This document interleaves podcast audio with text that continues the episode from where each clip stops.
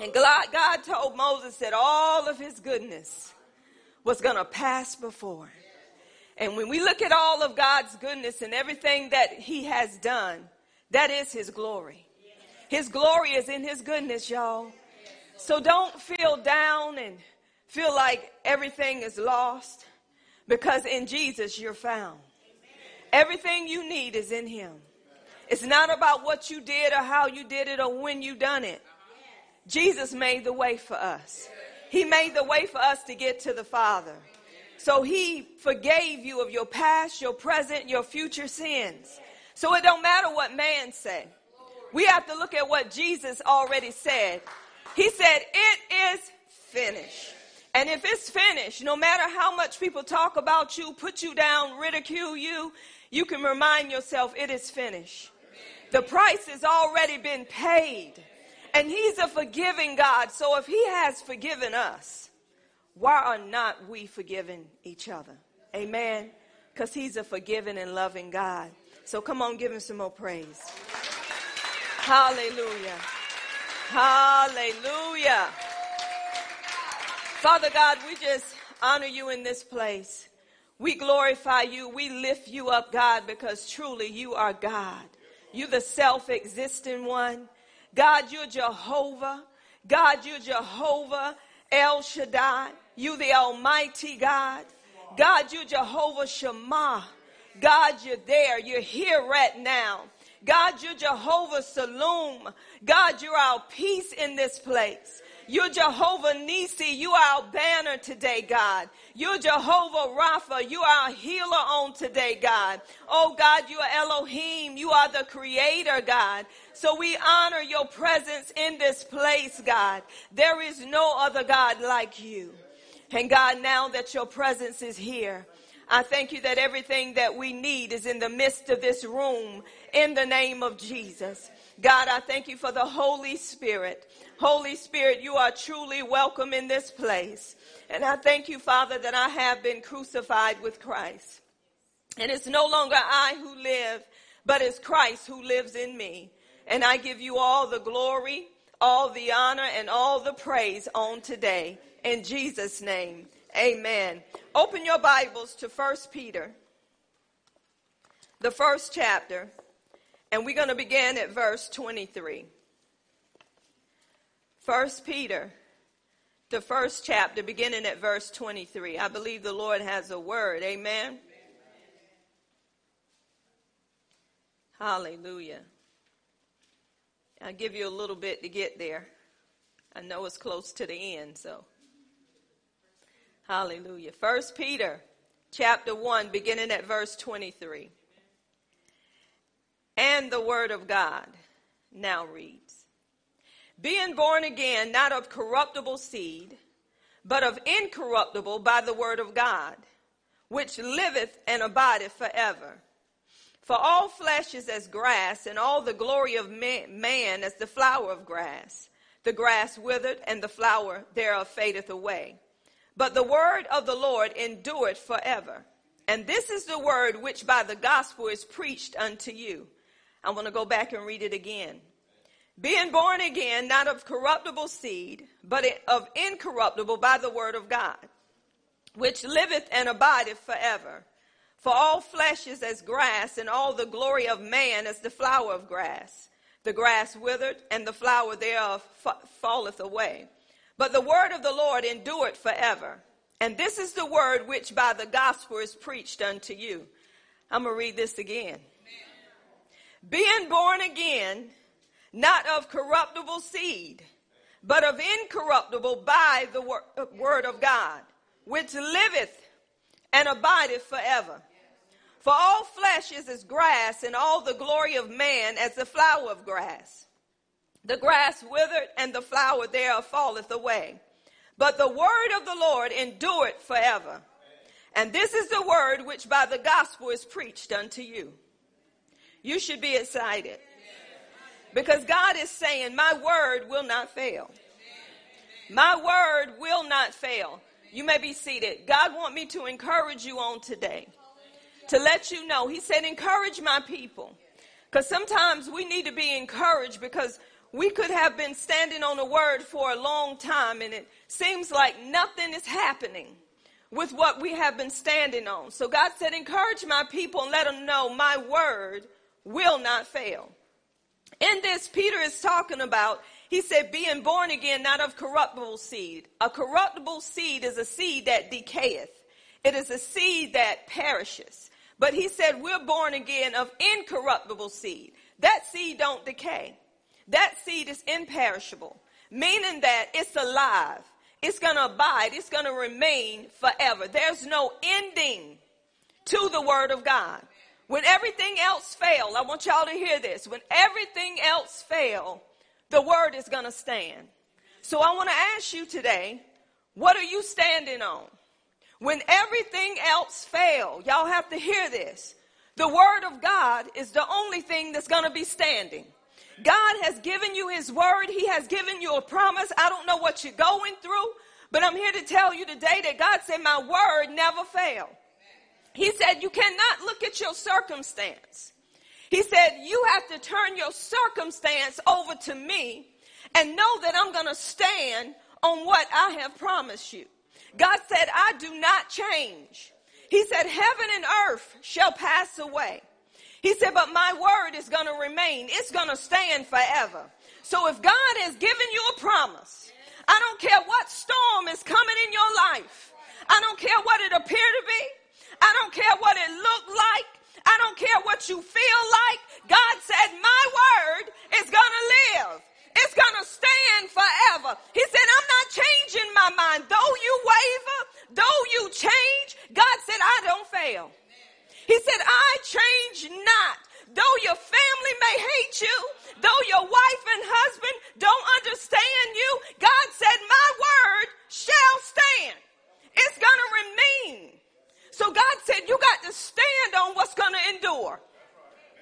He said, you got to stand on what's going to abide and remain forever. Even if your finances are cutting up, God said, my word don't change. He said it's not gonna change. Though you don't look, it don't look like you have what you need to do what you need to do. He said, my word does not change. It's gonna remain and it's gonna stand forever. He said, encourage my people and let them know what are you standing on? You got to stand on the word regardless of what somebody say, regardless of what it looked like, regardless of who's with you or who's in, you got to stand. He said, we're in the day and time that we have to stand because everything else is failing. They're calling back food. It's failing. Oh, I want y'all to know something. They're calling back medication. It's failing. But God said, my word will stand. He said it's going to remain. He said at the end of the day, when everything passes, he said, my word is going to stand. He said, my word is going to live.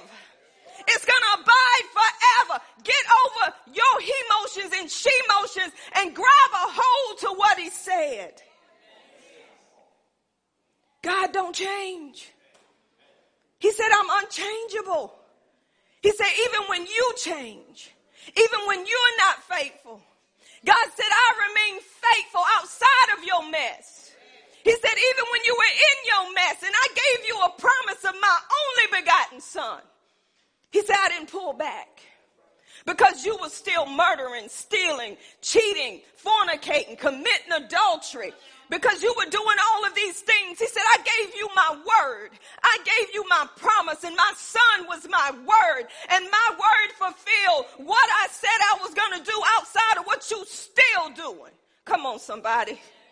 God's word don't fail. He said, my word does not fail.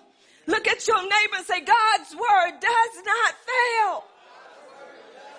Come on, make it real. His word will not fail. Come on, I read it. It is written. And what is written does not change. But that written word got to become rhema to you. That word got to speak to you when you feel like you're ready to give up and throw in the towel. When all hope is gone, the word begin to speak and give you life. Because it endures. And when you know him and you got a personal relationship with him, you got to say, Father, I can't go on how I feel. I got to go on what you said. And you said it and you meant what you said. So, God, I'm going to hold on to what you're saying to me. You told me your word endureth. It does not fail. I want y'all to catch this. I'm speaking that the eyes of your understanding is enlightened today. That your hearts are open to what God is saying today. God is bringing this to you because I feel like some of us in here have given up on God. We're putting our trust in other things. But this is not a time to give up on him. Because God, just like he told Balaam, when Balaam wanted to go do something for Balak, when God already knew Balaam's heart, he knew how his heart was, but God said, I only want you to speak what I'm giving you to speak. I don't want you to go outside of what I'm saying. And Balaam began to tell Balaam, Balak said, I want you to curse God's people. And when God spoke to Balaam, he had to speak what God was saying. He said, I'm God and not man. Meaning I'm God and I'm not human. Y'all got to understand that. God is not like man. Man will promise you something and they make good intentions on what they say, but man failed. God said, don't put your trust in man. Man don't have an insurance like God do on his word. God laid down his life on his word. Balaam, he began to say, God is not man. Come on, y'all, we got to catch this. Because we're trusting in man more than we're trusting in God. We're depending on man to bring us out. And instead of depending on what God has already done. He said, God is not man that he should lie. So what is that telling you? Man will lie to you. Because man is after what man want. God loved you so much, he gave you his very best, and it was not dependent on what you do or how you do it. With man, it's based on what you do to get what you're getting from man. But God based it upon himself. So he said, I'm God and not man that I should lie. Then he put it in there, neither the son of man that I should repent, meaning I don't change my mind. If I told you what I told you, I meant what I told you, and I'm not, ch- I don't care how much you whine. He said, because Father knows best. He said, and whatever is written, and you know what I love about our daddy, our father, our Abba God? Whatever he told Teresa, he told me. He don't have any respectable person. He told her, gave her the same word he gave me. It's just up to each one of us to accept and receive and believe what God has given us. If she choose not to, that don't mean I stop believing. If I choose not to, that don't mean she stop believing. But we encourage each other in the word of God.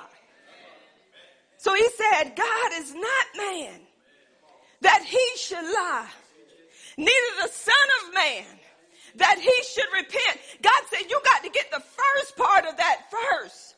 See, we're going on to the next part, but he said, I'm not man. I'm not man. He said, I don't change my mind. I don't repent, meaning I don't change. I'm going to tell you the same thing I, has, I have always told you. So we began to tell him again. He said, Have I not said it? I want to ask you a question. Who have really heard what God said? Who's been listening to what God is saying? God is always speaking.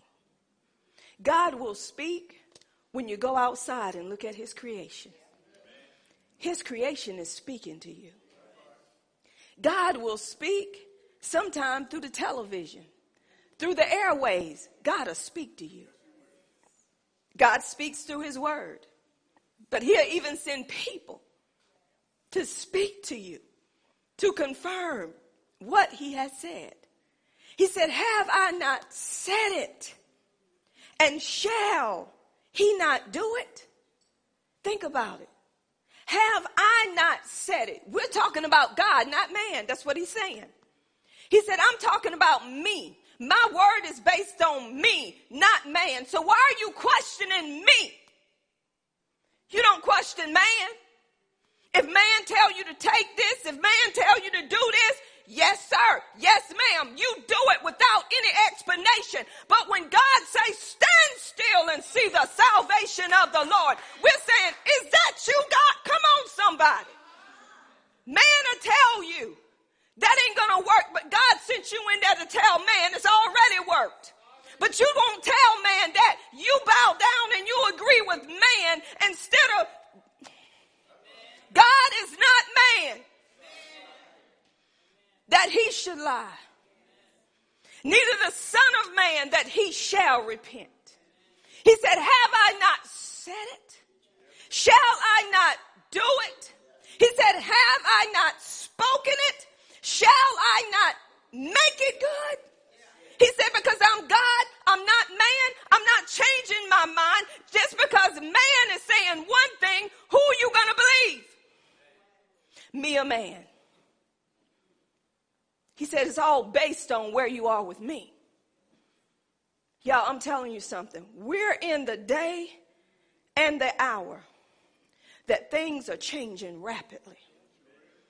Rapidly every day. And I have experienced this and I have been seeing this and I have been praying against this. It has been accident on top of accident that's taking people lives. Just like that in the blink of an eye. And I began to start praying against these accidents. And me and my husband and daughter was on our way to Wilmington and it was a car that was ahead of us and we was like the second car behind. Lady driving along good, just like that. She went to the shoulder, tried to correct herself. She came into the oncoming lane and hit the embankment. Thank God there was no cars coming. Because if there was any cars coming, whatever was falling behind, everybody would have been in a mess. And she was so shaken through it. She couldn't even um, talk to whoever was on the phone. The gentleman had to talk to somebody on the phone, but thank God she was alive. I believe she was startled to say, How did I get over here on the other side. So then I was talking to Apostle and I was telling Apostle, I said, we got to pray against these accidents, getting her to touch and agree with me while Apostle was on the phone and I began to say, in the name of Jesus, I come against every accident. A man almost hit her in the back. I'm telling y'all, it's a time now that you got to stand on the word and you got to hear God because God is speaking to you. When God says, stay home, stay home. When God said, don't go that way, don't go that way. When God said, begin to pray for the lives of these people, begin to pray. You got to hear God because God's word don't change. You got to stand on God's word. And then we was on the way. My son was on the way taking his daughter to her birthday um, party. And all of a sudden he saw a truck being pulled out of the ditch. Then while he's driving, somebody just hit their brakes in front of him and he had to weave over on the, y'all, I'm telling you something. The enemy is out to kill, steal, and destroy. Then daddy was telling me a car almost hit him head on and then he had to go to the other side. Come on, y'all, it's time to pray. You better take these things seriously. You just don't get up and just start your day without starting it with him. You don't be all over the place and being anxious because that's what the enemy want because he don't want you to hear God. Accidents. After accidents are happening, look on the news uh, what was it? The father and the daughter died. The young, the mother was in the hospital. Then before that accident, it was another accident. Accident after accident. God is speaking, y'all. And it's time for us to listen. This is why he's bringing this word. He said, my word will never fail. You got to stand on his word. If you're going to stand on anything, your surety is in the word. You can count on the word because the word is not going to change. The word is not going to fail you. And that's what the enemy want us to think that God's word has failed. And the reason why some of us are thinking that God's word has failed because the enemy is coming in like a flood. But the Bible says the spirit of the living God that's on the inside of you will raise up a standard against what the enemy is bringing because the Bible said no weapon formed. He didn't say the weapon wouldn't form, but he said it won't prosper. It won't succeed. No weapon formed against you shall prosper. So we have to understand if we're going to do any standing on anything, I'm going to tell you something. I have learned this. I love my husband, but I love God more. You can call me whatever you want to call me. I love him, but I love him more. You know why? Because at the end of the day, if I love God more, I can love him the way he need to be loved. But if I put him before God, then I cannot love God the way God need to be loved because I don't know God's love. You putting man, you putting children, you putting dogs, you putting job ahead of the one and true living God that gave you breath in your body at the end of the day. He got to be the one to breathe life into you. He got to give somebody the unction to speak life over you, which is his word. That's what the Bible say. Quicken me, Lord. According to your word, make me come alive. If you're feeling dead, I double dog dare you to pull out a scripture. This is your lifeline, Joe Clark. When you're feeling down and you're feeling a weight that's upon you, when you begin to lift your hands to heaven, and you begin to give God glory and you begin to tell him, God, if I die, I'm going to die in you today because I know that the joy of the Lord is my strength on the day. God, you give me peace that I need. Even in this storm, God, I feel your peace because I know you're here. That's the life of God. See, God has given you his life on the inside. But that life got to come on the outside. And the enemy say, Apostle, I don't want you to have life. I want you to have some death. So in order for me to bring death, I got to twist the word. I got to make you think the word don't work. Go back to the Garden of Eden. What did God say? Don't eat from that tree of knowledge of good and evil. One command. Just one. They had everything that they needed, but he said, that tree, don't you eat from it. He said, the tree of life and all these other trees, eat all you want. He said, but that tree of knowledge of good and evil, he said, I don't want you to eat from it because if you eat from it, you're going to surely die. So what did the enemy do? Did God really say that you're healed? Did God really say that you're prosperous? If you were healed, why you still hurting? If you're prosperous, why you owe everybody except your mama? Why is this going on in your life if God said what he said? Come on, somebody. Why are you still going through? If God is who he say he is, why you can't get along with your husband and your wife and you've been praying over that relationship? Why is it still like it is? And then you question God and you say, God, did you really say what you said? And God told you. He said, my word, it lives. It abides forever. I meant what I said and I said what I meant and I'm not changing my mind. God changes not. Even in the midst of circumstances, God said, I'm not going to change on you. Even in the midst of you messing up, He said, I'm not going to change on you. And this is why Balaam had to tell him what God has blessed. Ain't no curse going to reverse. Y'all better hear what I'm saying. Don't let nobody tell you there's a witch out there on you and they putting curses on you. You need to say what God blessed Ain't no man can curse. So I bind that in the name of Jesus. But we settle for it because we start believing it and then we end up with symptoms from it because we believe the lie instead of the truth. Ask your neighbor what you believe. Say, what do you really believe? Say, what do you really believe? He said, my word, it's going to stand. It's going to endure forever outside of how you feel. Outside of what it looked like and what it appeared to be. God is making you. He's preparing you through what you're going through. But you got to stand on his word regardless of what goes on in your life. You got to choose to stand and know God is still God. He's the creator. He created us. We didn't create ourselves. God know what's taking place in us even when we don't. This is why sometimes the Holy Spirit will tell you, I want you to cut back on that. He said, cut back. He didn't say stop eating it.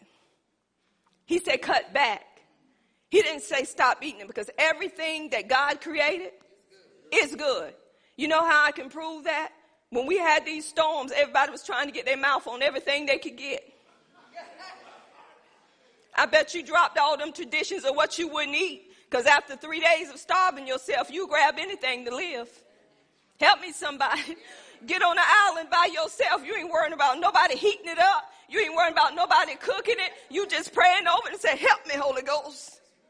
Cause you want to live. You don't want to die. But see, we live in a land of luxury. We ain't over there in Africa. We go over there in Africa. We fall out and ask them to pray for us. Cause we ain't used to living that way.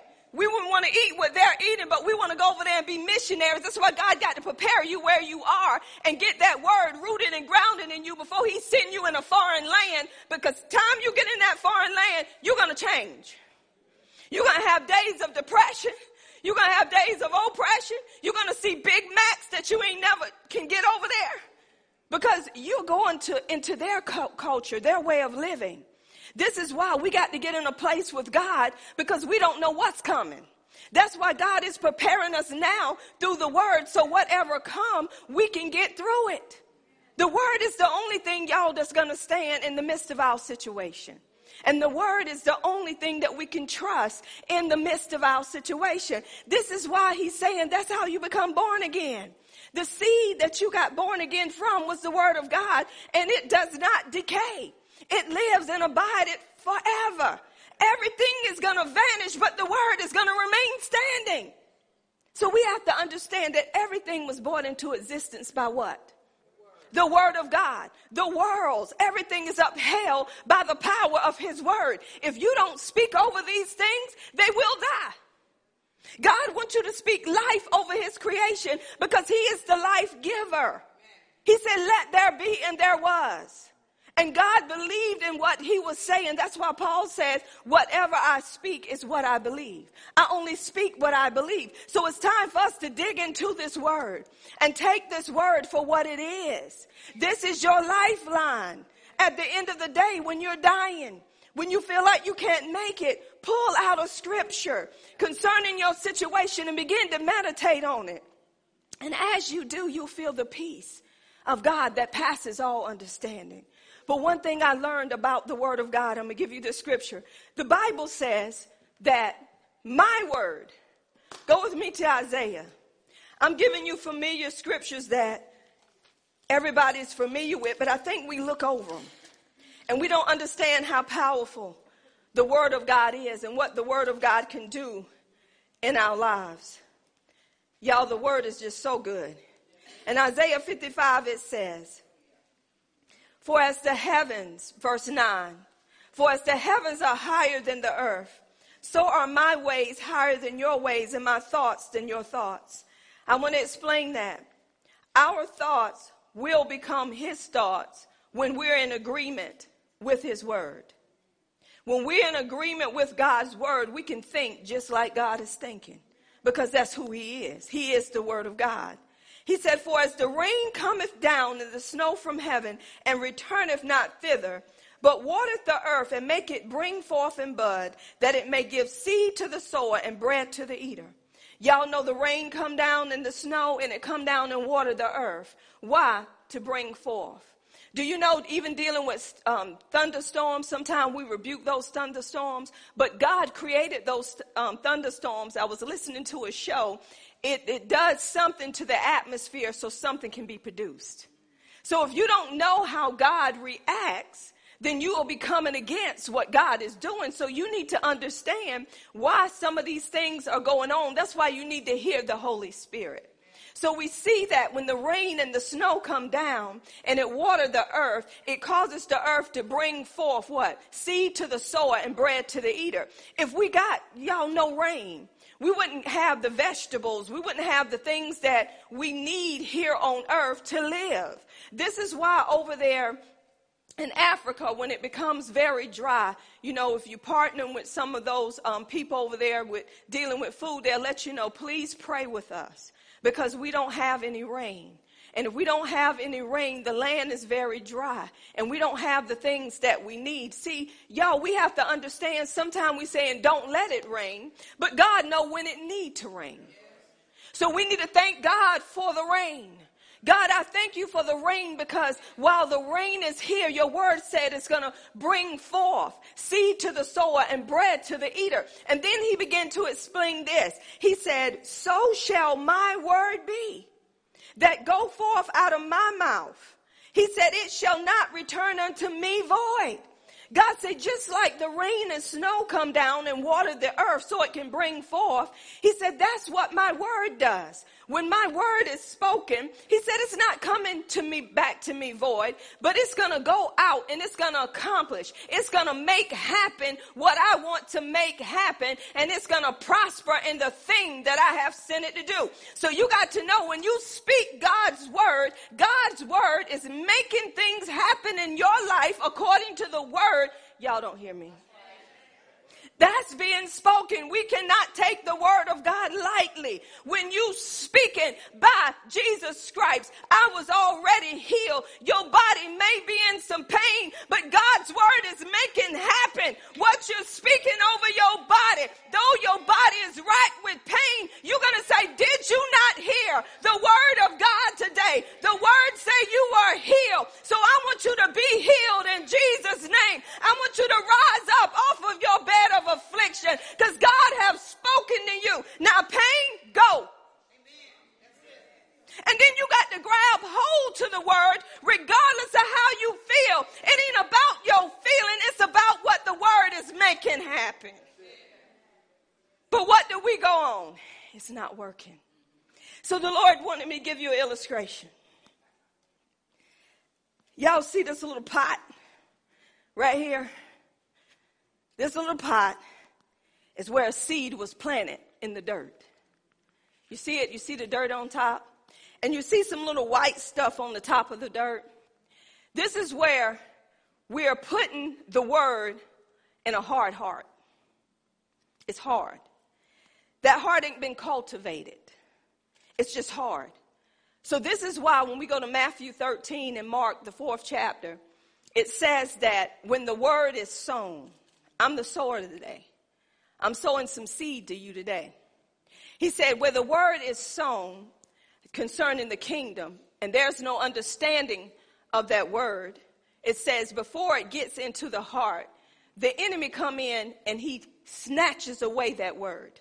Why is he doing that? Because he know if it can get planted in some good ground, it's going to be kind of hard for him to snatch it.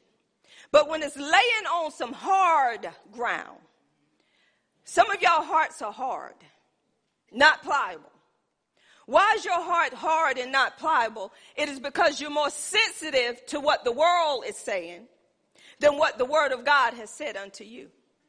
Whatever you're more sensitive to is what you're going to be drawn to.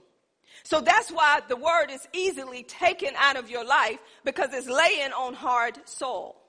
And when it lay on hard soil, the enemy just can come take it by saying, did God really say? Well, maybe God didn't say that. Word is gone. Because you ain't get given that, you had no understanding. You didn't grasp that word. You didn't comprehend that word. It sounded good to you though. You heard it just like everybody else, but it's just laying on the top of the ground. So it did not get into that good ground. See, what happens is our hearts need to be cultivated.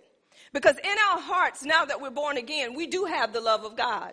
The love of God has been shed abroad in our hearts through the Holy Ghost. So you have God's love, you have His goodness, you have every attribute uh, concerning God in you. But the reason why they cannot come out of you is because it's being covered with the cares of the world. It's being covered with things that we've been thinking about, things that we've been doing, things that, you know, once we get born again, our mind ain't renewed. So we still going on how we used to be. Your spirit is what got born again. Your soul didn't get saved.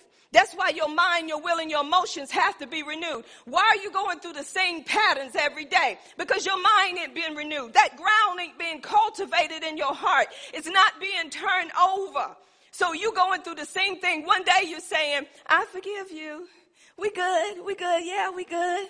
Next week, you don't want to speak no more. You're still talking about the same problem that you dealt with. Now you're going back in the same pattern. Why? Because it's already in your heart and you haven't pulled it up. There's a stronghold there. That's due to your way of thinking. Some people say they're fine, but I know they're not fine. Because you couldn't get fine overnight. Because you kept that same seed for 20 years. And now you're telling me you're fine. No, the devil is a lie. The devil wants you to think you're fine. So when the next person come up to you, that door that you left open to that unforgiveness, he's adding to it. Now you mad at that person for something somebody else done. Now that person don't like you. Cause you ain't digging up. It takes time. Because once something grow, you can't just snatch it out the ground. It got to be some pulling and some tugging because you got to get to the root of that thing. But once you, let's go through it. Look at your neighbor. Say, do you have time to hear what God has to say? Or do you need to go about your merry way? Say, that's the problem. You think you know, and you don't. That's why you got these attitudes and you're saved. Christians can't have no attitude. Yes, but you're supposed to get over it quickly. Because you are flesh, right? So I may have an attitude, but I'm supposed to get over it quickly when the Holy Spirit check me. Have y'all been checked by the Holy Ghost? Say, check me, Holy Ghost. All right, you said it. You said it. I heard you, Carlton. He said, check me, Holy Ghost. Okay. And in Matthew 13, 19, it says, When one heareth the word of the kingdom and understand it not, the wicked one come and snatch away what's sown in his heart. This is he which has received seed by the wayside. But listen at the other person. Then there's another seed that was in a stony place. They hear it and they receive it with joy. So guess what? Their heart, it looked like it's been cultivated, but it's still stones there that need to be taken out. It's still some stuff there that need to be dealt with. But guess what? The word did get in there a little bit. Don't sometime when y'all in the house of God, you feel that joy. You feel like you can run all over the place. You just so happy. You just say, I got this. I got this. I can make it. Da da da da da da. Then that's what happened. Then it says, yet hath he not rooted himself, but endureth for a while. For when tribulation or persecution arise because of the word, by and by he's offended, meaning that he stumbled. Y'all, I'm gonna tell you something. This is good. I'm gonna tell you why it's good because sometimes we think that we're in the place we need to be in. But when tribulation and trouble come to your house, you're gonna know exactly where you are. I don't know about you, but sometimes when things be troubling you or, or it, it hits you the wrong way and you're trying to focus on God or you're trying to get yourself together and somebody may ask you something and you kind of rough around the edges by answering. Have you ever been like that? Like, you know, you, you're trying to be nice and all, but you got heaviness on you. And what you asking me that for? Come on, we do them husbands and wives like that. What you want? What you asking me that? But we get on the phone with somebody else and try to be so holy. Yeah, God is good. He's good all the time. What you doing? I mean, he's a good, good God. Now, he's a healer. You don't need to go through that. Then when you hang up the phone, husband or wife asks you something, why can't you do it? I think you're a little rough around the edges. See, you're a hypocrite. You're trying to play act with other people, but in the house, that's the real deal, baby. Your husband and your wife know you better than anybody else. Don't even come up in Miracle Temple and say, hey, Pastor, I already know what's behind the scene. Because when you're walking in the spirit, you don't fool God. Y'all better recognize. You cannot fool God. You cannot lie to God. See, the devil wants you to lie. Just come out and tell it. No, I'm, I'm not having a good day. Come on, make the devil a lie. I'm not having a good day. I was ugly and shouldn't have been ugly. But praise God, I'm going to get it right. But we lie. Try to make people think it's okay when it ain't okay. Just say, no, it ain't okay. But don't treat people that way. Treat people like you want to be treated because sometimes we all have our down days. Everybody ain't looking like bright and early every day. You ain't looking like that and you sure ain't tasting like that every day because you ain't tasting the goodness of Jesus. Have y'all ever drunk some bright and early orange juice? That'll take you to the moon and back, won't it? That stuff die off you, you be like shaking. You drink too much bright and early, all that sugar. So what am I saying? Everything that's good ain't good. You know, you're trying to wash things away with, with soda pop and, and food and all of that, and then you got something else to deal with, don't you? See, the enemy know how to get you real good. You eating yourself, just eating, just eating, just I feel good when I eat. Then after you get through eating, you're miserable again. Then you go back and eat again. Then some of us can't eat nothing.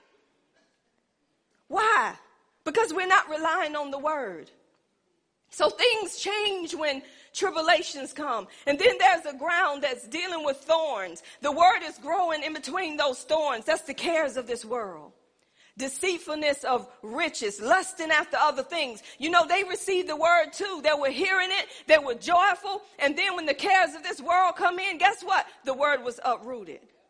See, what's supposed to happen is when God give you a word, that word is planted in your heart.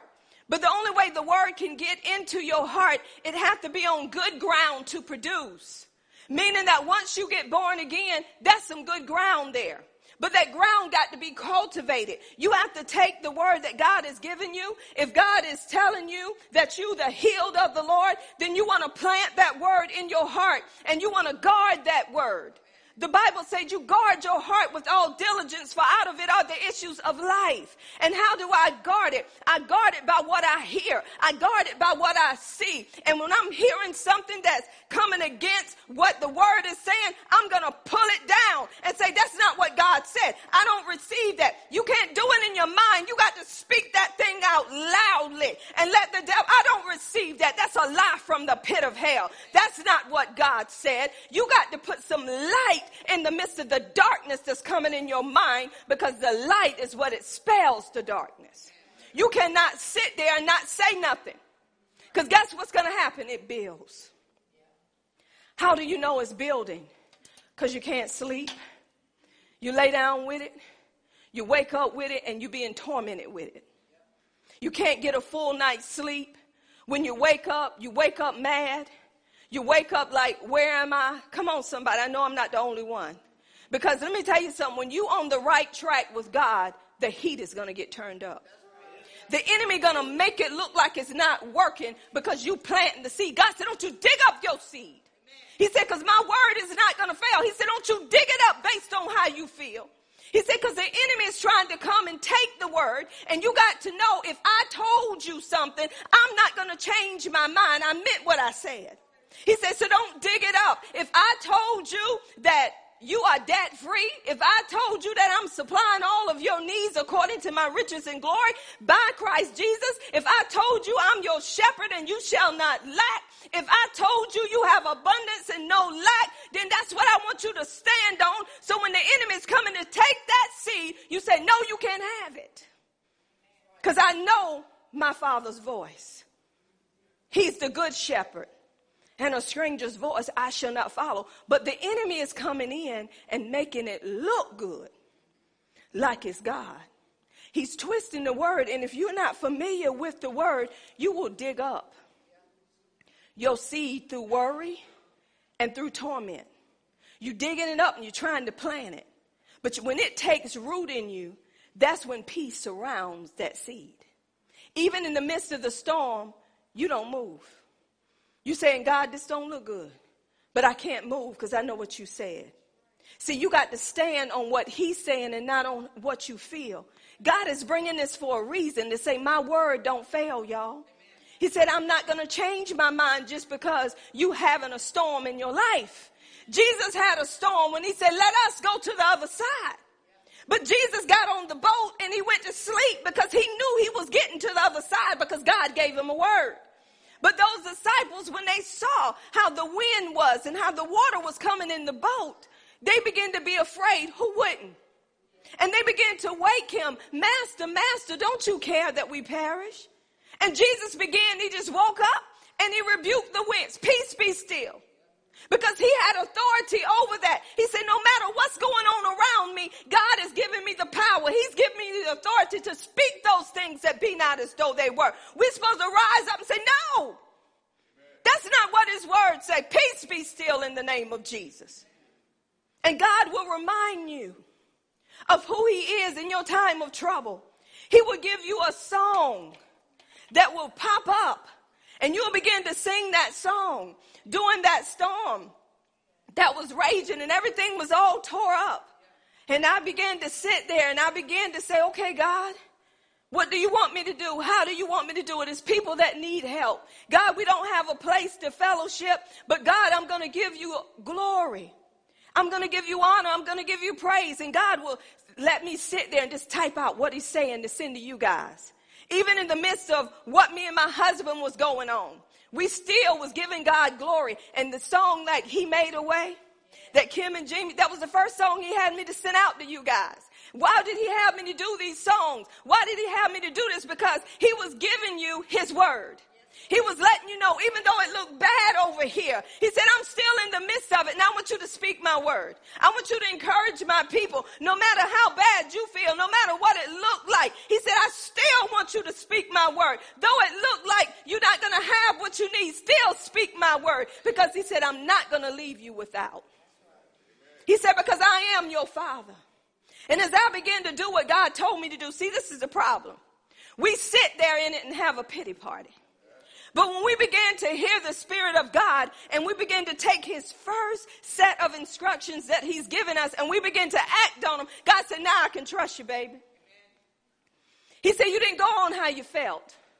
You weren't moved on your feelings. You moved by me. He said, Now this is what I want you to do. I want you to text Jesse Duplantis Ministry. And I'm like, uh, Who? I don't know that man like that. He said, I want you to text him, uh, email him, and this is what I want you to say. So God told me what to say. And when God told me what to say to him, he said, send it to him. So I sent it and I left it alone. And I remember my husband, I was at Kim's getting my hair done, and he called me. He said, This lady from Jesse Duplantis Ministry have called you because the Lord told me that morning, know the devil first.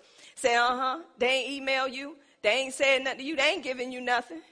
I said, The devil is a lie. And then the Lord come right behind him and Jesse the Duplantis ministry just popped up, just had an unction. My husband said they called your phone. She wants you to call her back. So when I called her back, she said, I, we got your email and Jesse don't normally do this, but Jesse and his wife told me to send you $5,000. I said, well, praise Jesus. And she said, and we're going to send you that $5,000 overnight. Give me your address. That was Thursday. I woke up Friday morning to go envelope on my doorstep for $5,000. What am I telling you? God's word don't fail. Even in the midst of the situation, God knew my heart was for the people. It wasn't for me, it was for the people. I said, God, everybody is going through. How can we help? What can we do? God, what do we have to offer? And God will show you his hand. Yes, he will. In the midst of the storm, he said, if you would just stand on my word because God won't let his word fail. Even though everything is tore up, he said, I still want you to speak my word. God gave us places to have the word spoken to encourage people because that's what they need to hang on to. When everything else is failed, you need the word of God. You got to hang on to the word. So God used his word, but guess what? I had to take the word and do what the word was saying in order for the manifestation to come from the word outside of how I felt. So when God is speaking to you, take heed to what he's saying because God is giving you what you need. He's giving you life. Do y'all know about that life? There's life in the word. So we don't dig up our seed. That seed that's under that ground, you do not even know how it's going to grow. Have y'all thought about that? A little seed And people that plant their gardens, like Brother Hayes back there, I was talking to him about the garden and how to do it. I say, Brother Hayes, I want to plant some stuff, but I know you're good at this. So do I need one of those tillers? Because I don't have one. Can I just take a hoe and a shovel and just turn that dirt up and do it? He said, yeah, you got to cultivate it. It can't be hard. You got to cultivate it. So guess what? I have to do something. I can't just take the seed and say, here, now you grow. No, it got to be done the right way, y'all. We got to do it the right way. We got to take care of it. So when you look at that garden, you see stuff while the seed is growing that's growing in your garden. That's growing in your heart. The enemy gonna send stuff to make you pull up that seed. He gonna put weeds there. When you look there and you say, wait a minute, that ain't what I planted, you come up out of there. You don't belong there. You got to do some work, y'all. You got to pull up that unforgiveness that's trying to take your seed. You got to pull up that strife that's trying to take your seed. You got to pull up that sickness. You got to pull up all of those things that's trying to take the seed, which is the word. And when you leave it planted, you don't know how if it's growing or not. You just know that it's the word and it don't fail. And eventually, this is what you're going to get. It is finished. You endured the test. Now look what you have. You couldn't see it before. It was just looked like a pile of dirt. Looked like it wasn't doing anything. But gradually you will see something come through that dirt. You will see some life. And you continue to speak over that seed. Thank you, Lord. I thank you for what you're doing, but don't think stuff is not going to come to block it to make you think it's not working. That's what the enemy want. He don't want us to think that the seed is growing in our lives because we feel still depressed. We feel oppressed. We feel like the joy have left us. But the only thing we have to begin to do is begin to praise him. Say, God, in the midst of this, I'm going to praise you because I know you're the one and true living God. God, I'm going to praise you just like David did. David praised you out of his clothes. God, I'm going to give you glory no matter how crazy people think I am. I'm still going to give you glory. Why? Because you're making me in the midst of this storm. You, you the potter, I'm the clay. You're making me stronger in you, even in the midst of this storm. See, the devil think that he has victory. No, the victory has already been won. It's been won through Jesus Christ. So I don't have to try to make nothing work. I grab hold to what he's already done. I grab hold to his word. The next thing is, why are we letting go of the word? Why are we not trusting the word? Go with me to First Chronicles 21. First Chronicles 21. And I want y'all to hear this. And it says here, and Satan stood up against Israel and provoked David to number Israel. Now it says Satan. We know that Satan is the adversary. He's our opponent, right? So everything that God give us, what is Satan going to do? He's going to oppose it. He's going to come against it. Why? Because he know there's life in what? There's life in the word of God. So it said, and Satan stood up against Israel. It says Satan was against, he was an adversary. He opposed Israel and caused David to take account of the armies. Now, why would Satan do that? I'm going to tell you why he did it. Because David always trusted in God, not numbers. David always trusted in God and not numbers. He didn't look at how many he had in the army.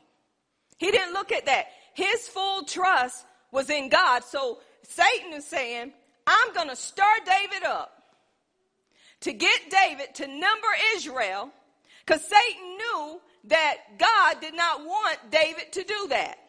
He said, but I'm going to stir him up so he can number Israel. That don't seem like it's important, but it is important because David always trusts God. He didn't trust in his armies. He trusted God. If God told David to pursue, he didn't count his men before he pursued. He just took the word of God and he depended on the word and not on what he had. Y'all don't get it? When God tells you to do something, you don't depend on who's going with you. You don't depend on what your bank account look like. You don't even depend on what your husband or wife is going to say because whatever he tells you to do, he's going to take care of the home. He's going to take care of everything that need to be taken care of because he's God. So David told Joe, is it Joab? He told him to go count all the armies, but guess what he did? Satan provoked David to number Israel. Why? Because he was against God's people. Satan is against you. He is your adversary. He is your opponent. He is the Lord of flies. He is the deceiver. He is the, the accuser of the brethren. So what he gonna do? He wants you to oppose God because God is his enemy. And you are the people of God. You the one that God has turned the earth over to. So who's Satan gonna go to? You. Because God has given you the authority. He's given you the dominion, the right to rule and reign. So when God tells you to do something, He's going to keep provoking you and say, did God really tell you to do that? Did God really tell you to do that? Did God really tell you to do that? That ain't going to work. You better not do that. So what did David do? The same David that went after Goliath, the same David who danced out of his clothes, the same David now that slept with Bathsheba. Come on. The same David that repented after he slept with Bathsheba, Satan came and provoked him. Come on. You're to get provoked in your life.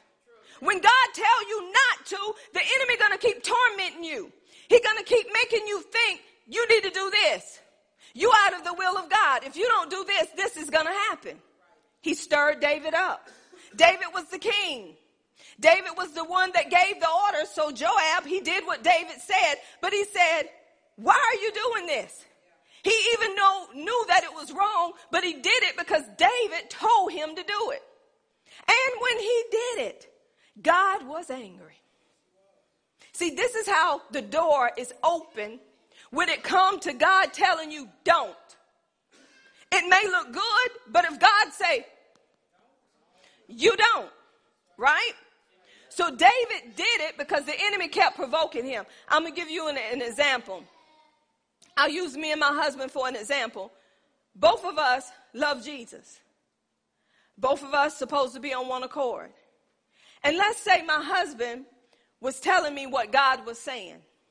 And I'm telling him, okay, I'm agreeing with you with what God is saying. We'll, we'll stand on that. And all of a sudden the enemy keep coming to me.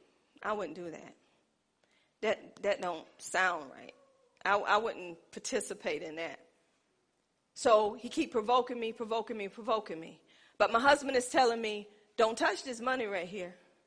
Because this is what the Lord is telling me. Don't touch it. Now, he telling me not to touch it don't look like anything is going on where I can't touch it. Do y'all understand what I'm saying? The money is there. All the bills are paid. But he's saying, don't touch that money. The Lord is saying, don't touch that money. We need to be on one accord. And I'm saying, well, okay, baby, you're right. We don't need to touch it. ain't like I need another Michael Kors. It ain't like I need another Brahmin. It ain't like I need another Louis Vuitton. Don't have that one. But evidently don't need it. Anyway, so it ain't like, you know, I got everything. So right, we don't need to touch it. But the enemy keep provoking me. How's he provoking me? We have girls' night out all the girls of the church, and we said, we're just going to go hang out. We're going to catch a movie, Apostle. And Apostle say, come on, Apostle, let's hit Belk. They say Belk having a 70% sale. She didn't tell me where the sale was. She just said it was having a 70% sale. So we going in Belk's, and all of a sudden I get in there and I can smell Brahmin. 70% off.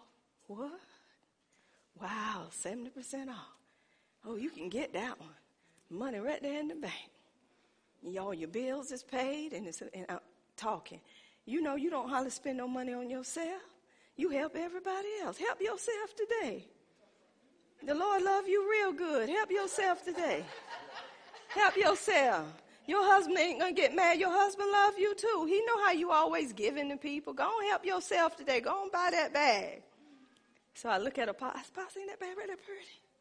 Yeah, Apostle, that bag pretty. That bag pretty yeah, that bag is pretty. Um, but Apostle, the Lord is um, telling me you might need to wait on that bag. What you say?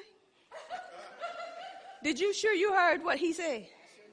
Well, let me let me let me just pray a little bit on that thing, and we'll come back round here. Devil provoke me all through the mall. Provoke me, provoke me, provoke me. So all of a sudden, I walk over here. Give me that bag. I deserve that bag. I deserve one sometime or another. If I don't get it, somebody else gonna get it. Verizon gonna get it. Somebody gonna get it, Julia. So I'm gonna get it. So I get the bag and I get it. And I come home with the bag. My husband say, "Where you get that bag from?" Well, honey, I went with Apostle. See, I got to blame it on somebody. I went with Apostle, and Apostle told me they was having a, she done, done threw her under the bus. Told me they was having a 70% sale. I ain't know nothing about no 70% sale. But look at this, babe. Look at this. You know I can put all this right here, and I can use it for this. I can use it for that. And he just standing there looking at me. And he say, well, what did I tell you? Oh, now I'm mad. You ain't my daddy. See, I done opened the door. Y'all hear what I said? I done opened the door now. You ain't my dad. I believe my dad is over there in Walkertown. You don't come at me like that. I got that. What's yours is mine, and what's mine is yours. Now you better slow your roll. I ain't saying nothing when you got all that equipment for that. You know what I'm talking about. Them weed eaters and all this other stuff you getting and you telling me I can't even get a pocketbook and every time I turn around you getting a head on a weed eater and you getting some tires on that tractor out there. You getting all this stuff and you trying to tell me I can't even get, add up this pocketbook compared to that $10,000 Kubota you done got out there. I ain't got enough. Y'all know what's happening in my life? What was in me that I ain't dealt with, I done slapped him with it because I was holding it against him. Because I'm justifying what he told me not to do. So you know what he do? Y'all, this ain't happen. This ain't happen, TV land. This is an example. So this is what he do. He humble himself.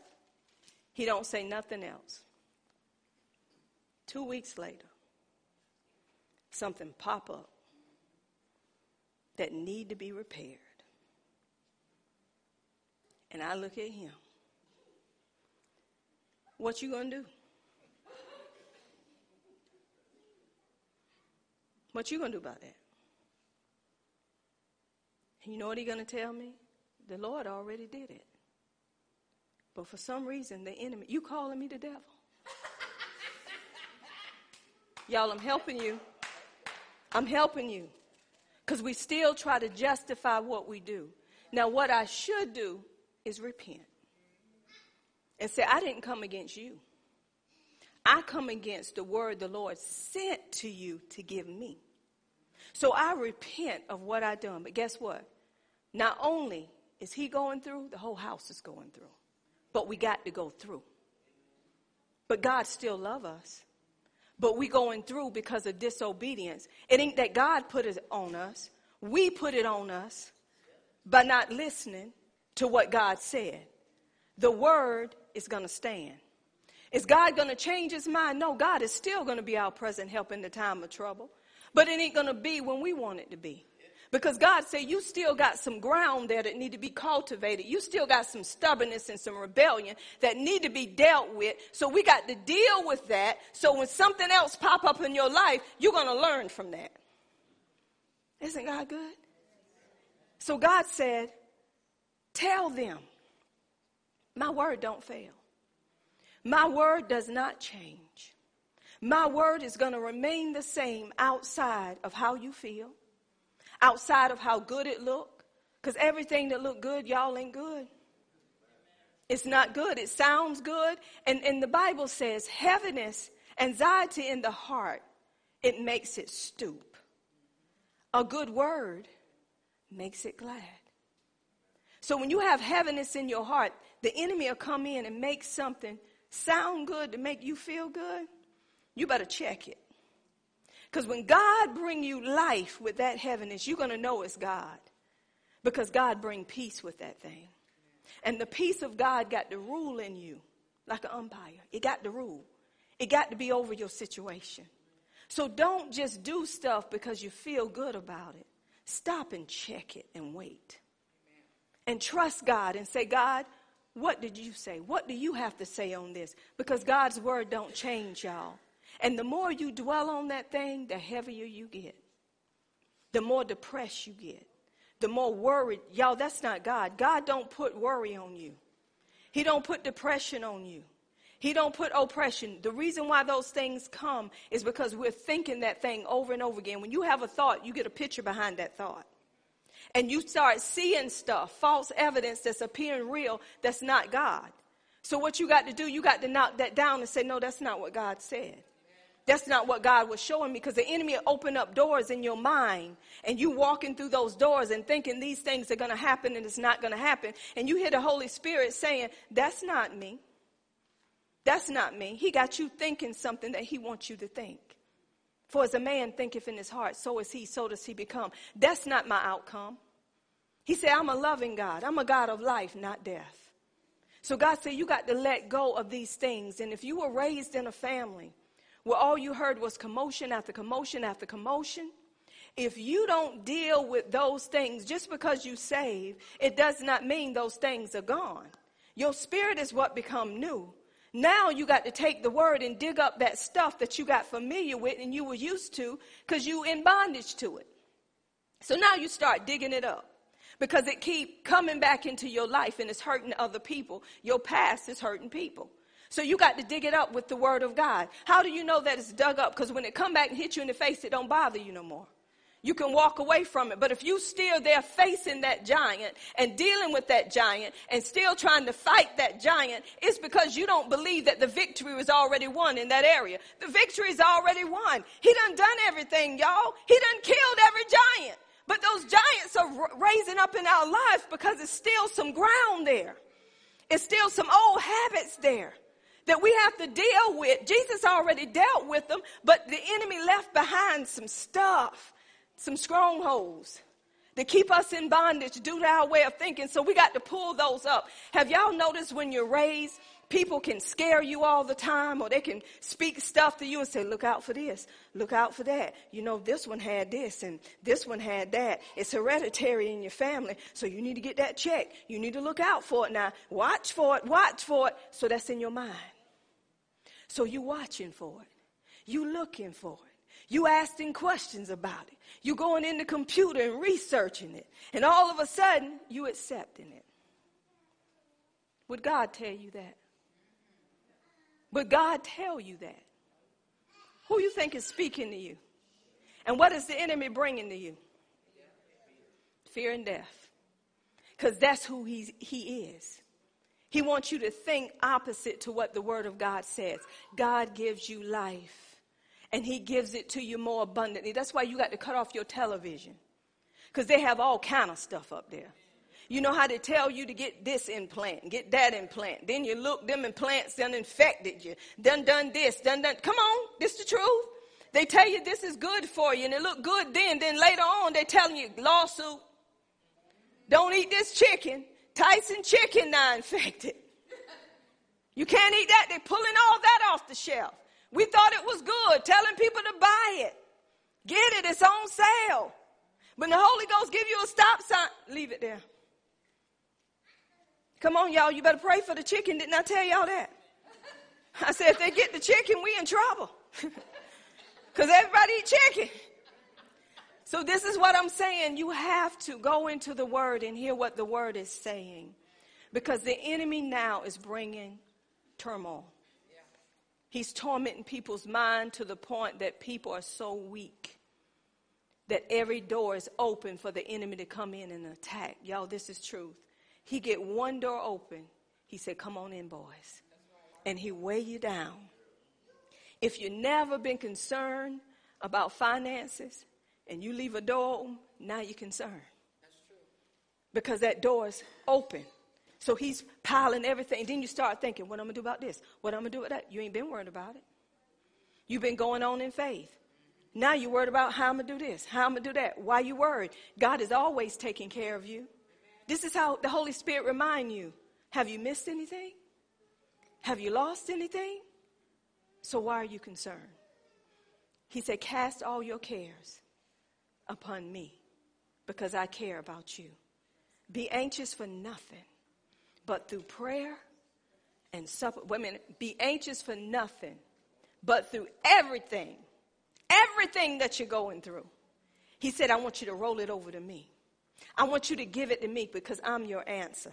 He said, when you give it to me and you thanking me that I'm your answer because you have given it to me, he said, then the peace of God that passes all understanding shall guard your hearts and minds through Christ Jesus. And that's not the end of it. He said, after you've done all that, he said, think on these things. Think on things that are true, Shirley, that are lovely, that are honest, that are pure, that are of a good report. If there be any virtue, if there be any praise, think on these things. And what are these things? My word. He said, everything my word said is true, think on it. Everything my word says is lovely and honest and pure, think on it.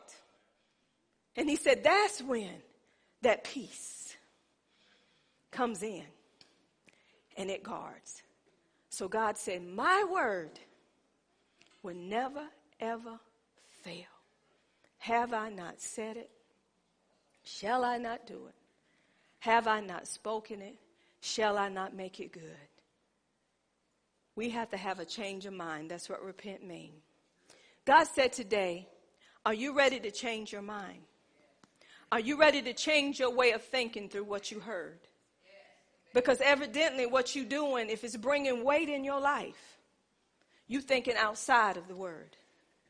If it's get, putting you in a place where you don't feel free, where you feel burdened, God don't do that, y'all. God said, I didn't give you the spirit of fear, but of power and love and of a sound mind. He said, Fear thou not, because I am with thee. Be not dismayed, because I am God. He said, I will strengthen you. I will help you. I will uphold you with my right hand of righteousness. So if we know that God is saying all that, what are we holding on to, y'all? Why are we holding on to it? Because God said, I'll never ever leave you, nor shall I forsake you. I'll be with you even until the end. So whatever you're holding on to today, whatever is weighing heavy on your heart today, loose it. Cast all your cares on him. And this is what I'm going to open up with. Athea, you have cast all your cares? We want to do this today in faith. Some of you may be carrying a lot, and it may be hard for you to cast the cares onto the Lord. But my thing is, even with me, why would I not want to give it to Him? Because He knows best with what I'm giving to Him, and He's going to give me my answer, Apostle. And He's going to tell me what to do with what I gave Him. He said, Trust in the Lord with all your heart. And Dwayne, don't lean to your own understanding. But he said, Acknowledge him in all your ways. And he said, He shall direct your path. But he said, I got to have all your heart. He said, Not just part of it. He said, You can't be double minded. A double minded man is unstable in all his ways. That means he got two minds. He trying to do this and he's still trying to trust God. God said, You got to trust me or don't. Meaning that you got to depend on me or not. Either you're going to do it or you're not going to do it. You can't be wish washy. If you're saying yes, Lord, yes mean I'm not moving off of my yes. Things may come, apostle, to try to make me move, but my God is a yes God. God, this is what you said. I can only go on what you said. Even though it looks toe up and the storm is blowing and is raging, that's not what you said. I have to remind myself. This is what you say. So I'm going to go on what you're saying because what I'm going through is going to help somebody else. Abraham was a yes man. But Abraham messed up. He got off track with God, did he not? He left the country that he was in. And the Bible says if Abraham was mindful of where he left, he wouldn't have left. You know what mindful mean? It mean I'm still over here. And I'm still thinking about Egypt. So my mind is on Egypt. And I wish I never left. God has brought us out of Egypt. But we're still worldly minded. And we're saying that the world has given us more than God can give us. The world cannot give you what God has already given you life. And He's giving you that life more abundantly. God is a man, a God of life and not death. So today, y'all, I'm going to tell you something. The waters up here have been troubled. They have been troubled for you. God's word don't come back void. Everything that I spoke, and God know there's some heavy hearts up in here. He know that there's some anxiety up in here. He know there's some fear up in here. He know there's some things in your life that you're holding on to that you're not willing to let go of. But God said, if you just give it to me today, if you just come and say, God, I can't do this. That's all he want. He want to surrender. To say, God, I cannot do this no more. So God, I'm giving you this because you are my burden bearer. You're my present help in the time of trouble. So I'm going to cast all my cares. That means you're rolling them over to him. And the only thing you got to do is come today. We got to do something. Because I believe everybody in this place got something that's weighing them down. That have concerns that's in their hearts and seem like it's just not moving. Seem like you feel a little bit of joy, but it's just not moving. It's just not working the way it need to work. Amen. God is here today. He's here today. He said, give me everything. I mean, everything that you're concerned about. Because as long as you're in this world, you're going to have some opposition. You're going to have some trials. You're going to have some tribulations. You're going to have some things coming against you, but you got to know what to do with those things. Don't dwell on those things because they will literally kill you. They will take you out. Do y'all know fear paralyzes you? It takes you out. It will literally kill you. That's why he said, give it to me. He said, I can take care of it. He said, cast all this on me. He's giving you the power and the authority, but sometimes it gets so heavy that you're saying, God, here. I'm trusting you. Amen. Athea. The altar is open. For whoever want to come. God said, come. Everything you care.